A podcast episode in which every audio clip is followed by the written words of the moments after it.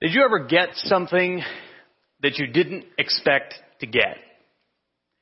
Uh, I can remember something that I got, and it was around this season, but the reason I remember it so clearly is because I expected it.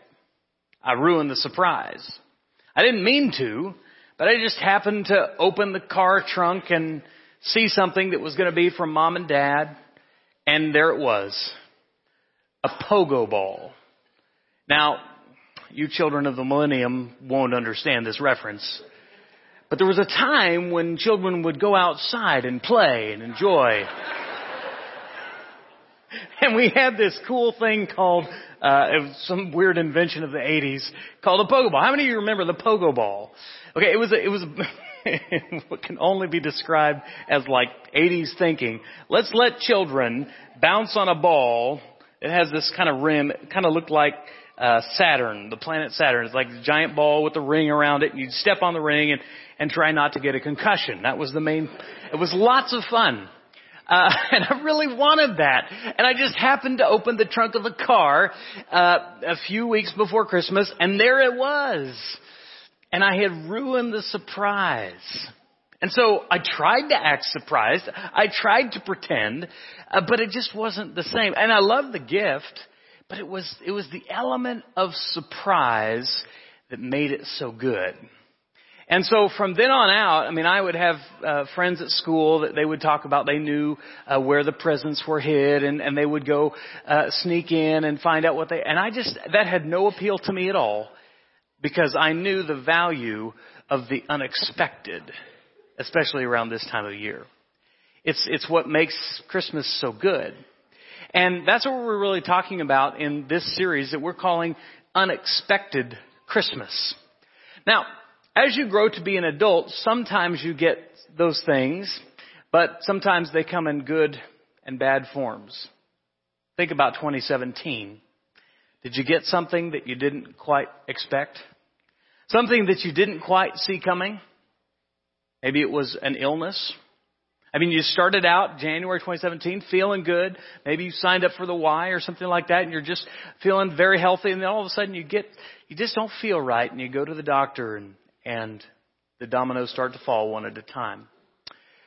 Maybe it was, uh, losing a loved one.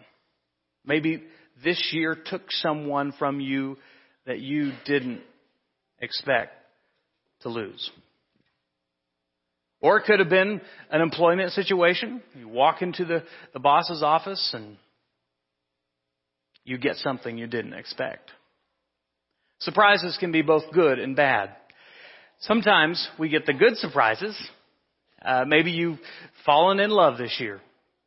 Uh, maybe you found that special someone. Perhaps you went to Chick-fil-A and they put one extra sandwich in the bag. That's a blessing from heaven. That's manna right there. Maybe you got a financial windfall. Maybe things are looking really good. Maybe all of your uh, portfolio is looking quite good this time of year. Unexpected. See, it's the, it's the beauty of the Christmas season, but it's also the beauty of the Christmas story. We're going to talk about these unexpected surprises that happen in the story that we know as the Christmas story. in the Bible, it's the birth story of Jesus Christ. And as we said last week, we don't know when that happened, but that's not the important thing. The important thing is that it happened.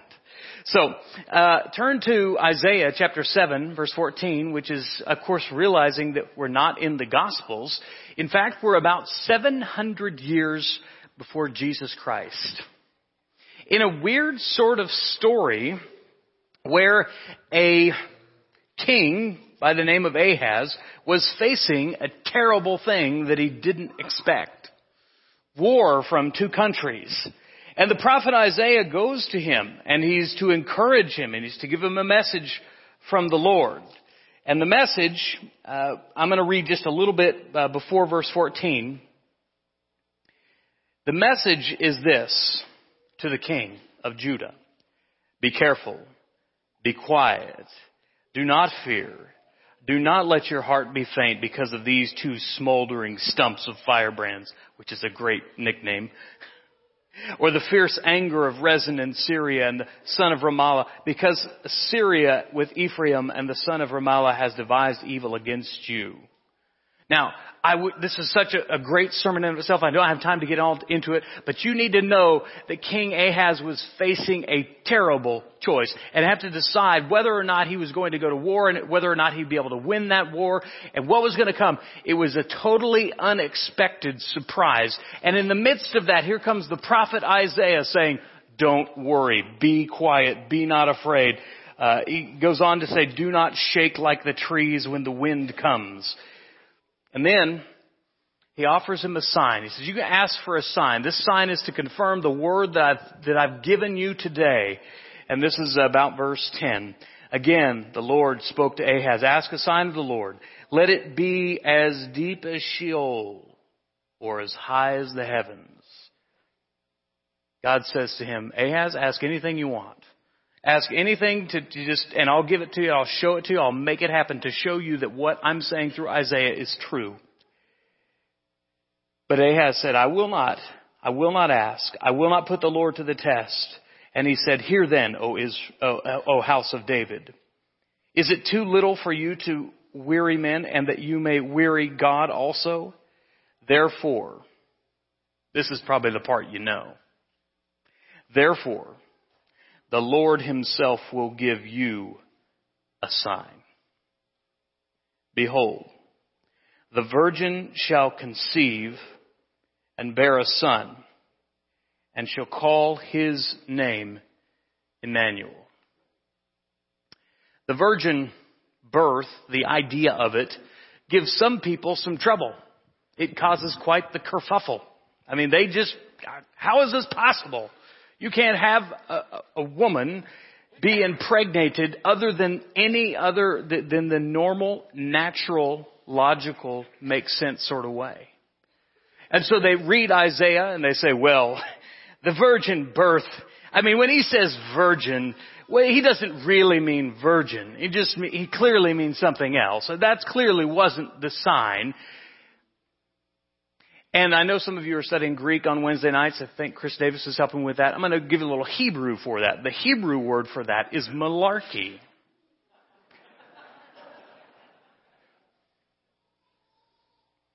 Some people have trouble with the virgin birth because they say it's illogical, unnatural, improbable, inconceivable, and impossible.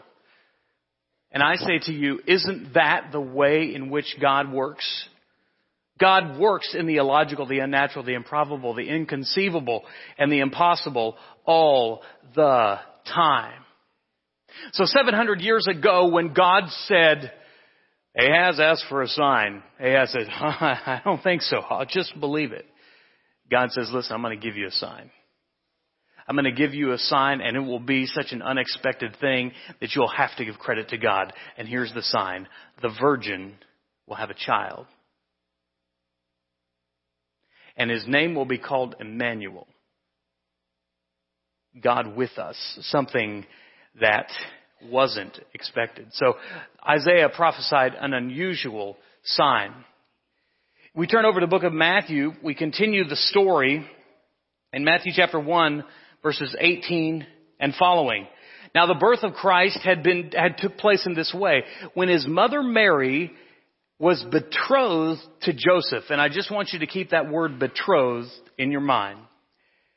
Because before they came together, she was found to be with child through, uh, from the Holy Spirit. And her husband Joseph, being a just man and willing to put her, unwilling to put her to shame, resolved to divorce her quietly. But as he considered these things, behold, an angel of the Lord appeared to him in a dream, saying, Joseph, son of David, do not fear to take Mary as your wife. For that which is in her is conceived, which is conceived in her is from the Holy Spirit. She will bear a son, and you shall call his name Jesus, for he will save his people from their sins. All this took place to fulfill what the Lord had spoken by the prophet. Behold, The virgin shall conceive and bear a son, and they shall call his name Emmanuel, which means God with us. When Joseph woke up from his sleep, he did as the angel of the Lord commanded him. He took his wife, but knew her not until she had given birth to a son, and he called his name Jesus. Jewish betrothal is an unusual term. It doesn't really apply in our culture. We, we kind of think, well, they were engaged, but, but it's more than that. A betrothal was a legally binding covenant that two people would make, and yet it was, had not been consummated by intercourse. They were, they were legally bound together. In, in our culture today, you start out, I don't even know what the, what they do now. It's like Insta Snapchat, talking, I don't know what it is. But there's that special time when you find a special someone and they catch your eye. Okay? You got it? You understand what I'm saying? You kind of like them and they kind of like you. And however you're making that magical dance sort of work. Okay? Now, you, you get serious enough about it that along a certain amount of time, the gentleman will take a knee and he'll propose a question. And he'll say to her, I want to spend the rest of my life with you. And hopefully she'll say yes. Very awkward if she doesn't. Now, in that time when she's wearing a ring, but you're not the gentleman, the gentleman's not wearing the ring, but she is, you're engaged. Now, everybody expects you to get married. Everybody kind of knows that's the direction. That's a common question. Well, how's the wedding planning going? But, it's not, you're not bound to it. Some engagements don't work out. Some, for whatever reason, don't last. And it's no big deal if you call it off before the wedding. In Jewish culture, though, it was not the, it was not the same thing at all. They had two things. They had the betrothal part and then they had the marriage. The betrothal, I got this on my notes here, it was called the erusin. The erusin. The erusin was a, a legally binding situation where a man was pledged to be married to a woman.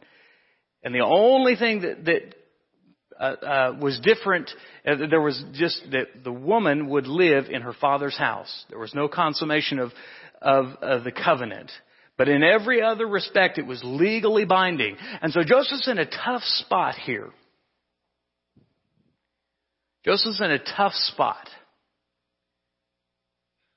because he's a righteous man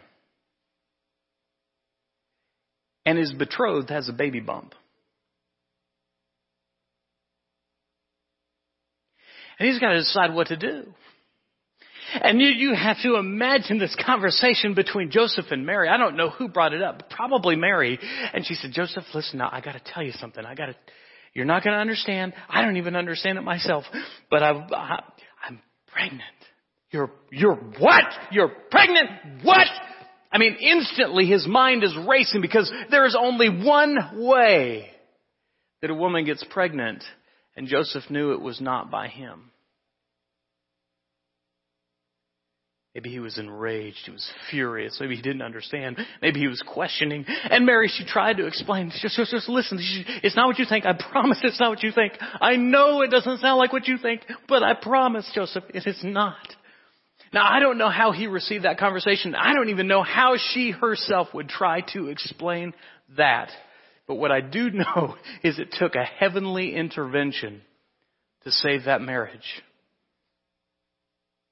And Joseph fell asleep that night. He, for once, was held speechless as the angel explained to him that what was happening to him and to her was very unexpected but it was all a part of God's plan. And so Isaiah, 700 years before it happened, must have been scratching his head saying, how will this be? Fast forward 700 years later, you've got a righteous man who has to explain a situation he can't explain. Justify a situation he does not fully get. And he, like Isaiah, except 700 years later, must be scratching his head and just saying, How will this be? may we understand that the story we take for granted, that, the part of it that we just assume was great and, and okay and, and that it was all, they, they didn't understand what we, we have the benefit of hindsight, of 2020, of looking back and saying, oh, that's how God was going to do it. But they didn't have that. The prophet didn't. Joseph didn't. None of this made sense. None of it looked godly. None of it looked like it would be the plan of God. And yet, we continue. Mary would deliver an unexpected Savior. Even for those of us who believe, I believe the Bible is very adamant about the story of the virgin birth and how true that is. We think of how wonderful of a, of a cool way that God brought his son into the world in such a miraculous, illogical, unnatural, impossible way. And that's all great. Virgin birth is wonderful to every other person except maybe the virgin. She is, she's never had a baby before. Now, for those of you who have children, remember what it was like with your very first child? I mean, just think about how badly you messed them up. Because it was the first time you had no idea what you were doing. Here's the secret. None of us know. We don't, we don't. But the first one is the one we're the hardest on. How many of you are firstborn? Just teen section right here. Firstborn. Yeah, okay. Yeah. I mean, truly the blessing to the family. I'm firstborn. But the parents are so, now, in this situation, Mary has not only not had any children for, I mean, she is very likely a teenager. She is, in the Jewish sense, unwed. She, she, we know from the offerings that they gave that she and Joseph were very poor. So she, she's ill prepared. She is not ready for this. Here's a lesson. God does not need you to be able for Him to be able. God only needs you to be willing. God doesn't need you to be able. See, we always think about our abilities, our means, how we're going to do it, how we're going to help God. God doesn't need any of that, and this story proves it time and again. He needed them only to be willing. Now, I'm going to have Don Delano read the story of Mary in Luke chapter 1, verses 26 through 38, and I hope you'll follow along. In the sixth month of Elizabeth's pregnancy, God sent the angel Gabriel to Nazareth, a town in Galilee, to a virgin pledged to be married to a man named Joseph, a descendant of David. The virgin's name was Mary. The angel went to her and said, Greetings, you are highly favored. The Lord is with you. Mary was greatly troubled at his words and wondered what kind of greeting this might be. But the angel said to her, Do not be afraid, Mary. You have found favor with God. You'll conceive and give birth to a son. You're to call him Jesus. He'll be great and will be called the Son of the Most High. The Lord God will give him the throne of his father David, and he'll reign over Jacob's descendants forever. His kingdom will never end. How will this be? Mary asked the angel, since I'm a virgin. The angel answered, The Holy Spirit will come on you, and the power of the Most High will overshadow you. So the Holy One to be born will be called the Son of God. Even Elizabeth, your relative, is going to have a child in her old age, and she who was said to be unable to conceive is in her sixth month. For no word from God will ever fail. I am the Lord's servant, Mary answered. May your word to me be fulfilled. Then the angel left her. It, it, it, in all likelihood, Mary did not feel highly favored. She probably felt highly fearful. She for sure felt highly flabbergasted.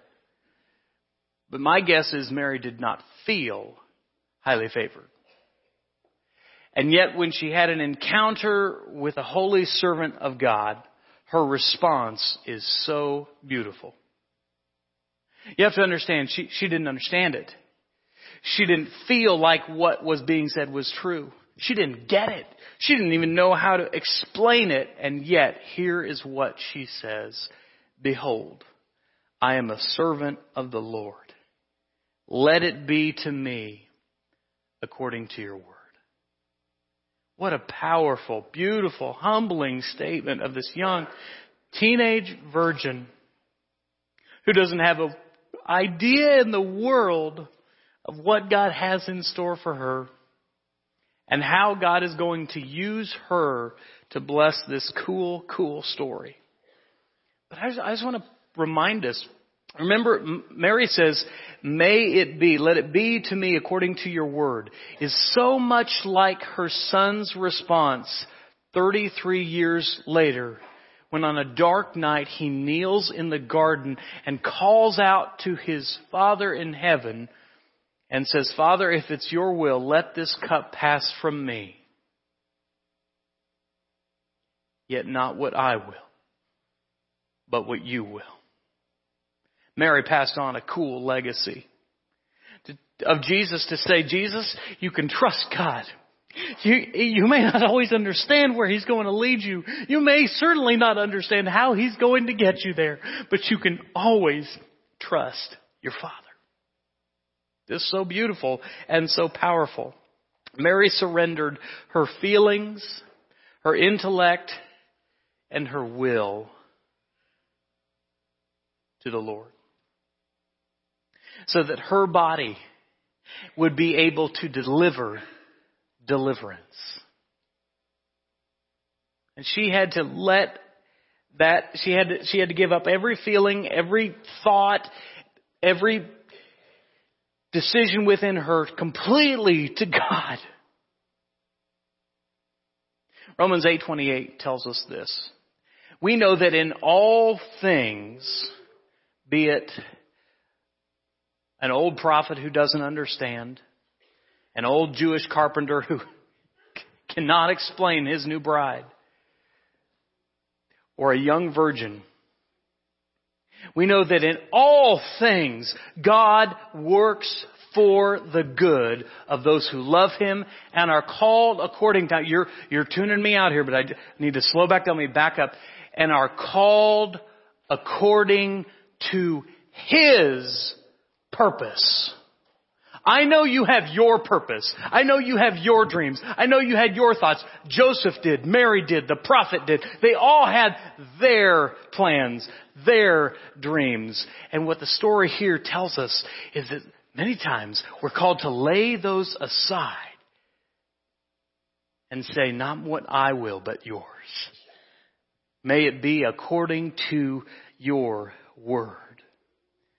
May we just imagine what it was like for them. As Mary would deliver an unexpected Savior.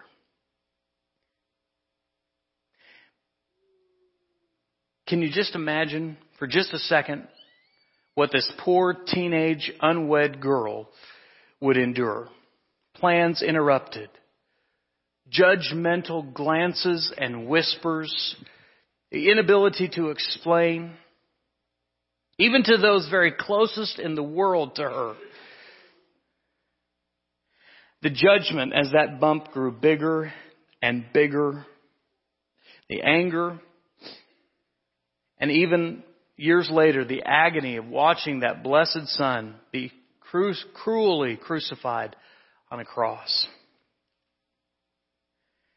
And so 20 years ago, 20 years ago, 20 centuries ago, a poor teenage virgin named Mary, not understanding what would happen, nor why God chose her, while staring at her ever growing bump, scratching her head and wondering, how will this be?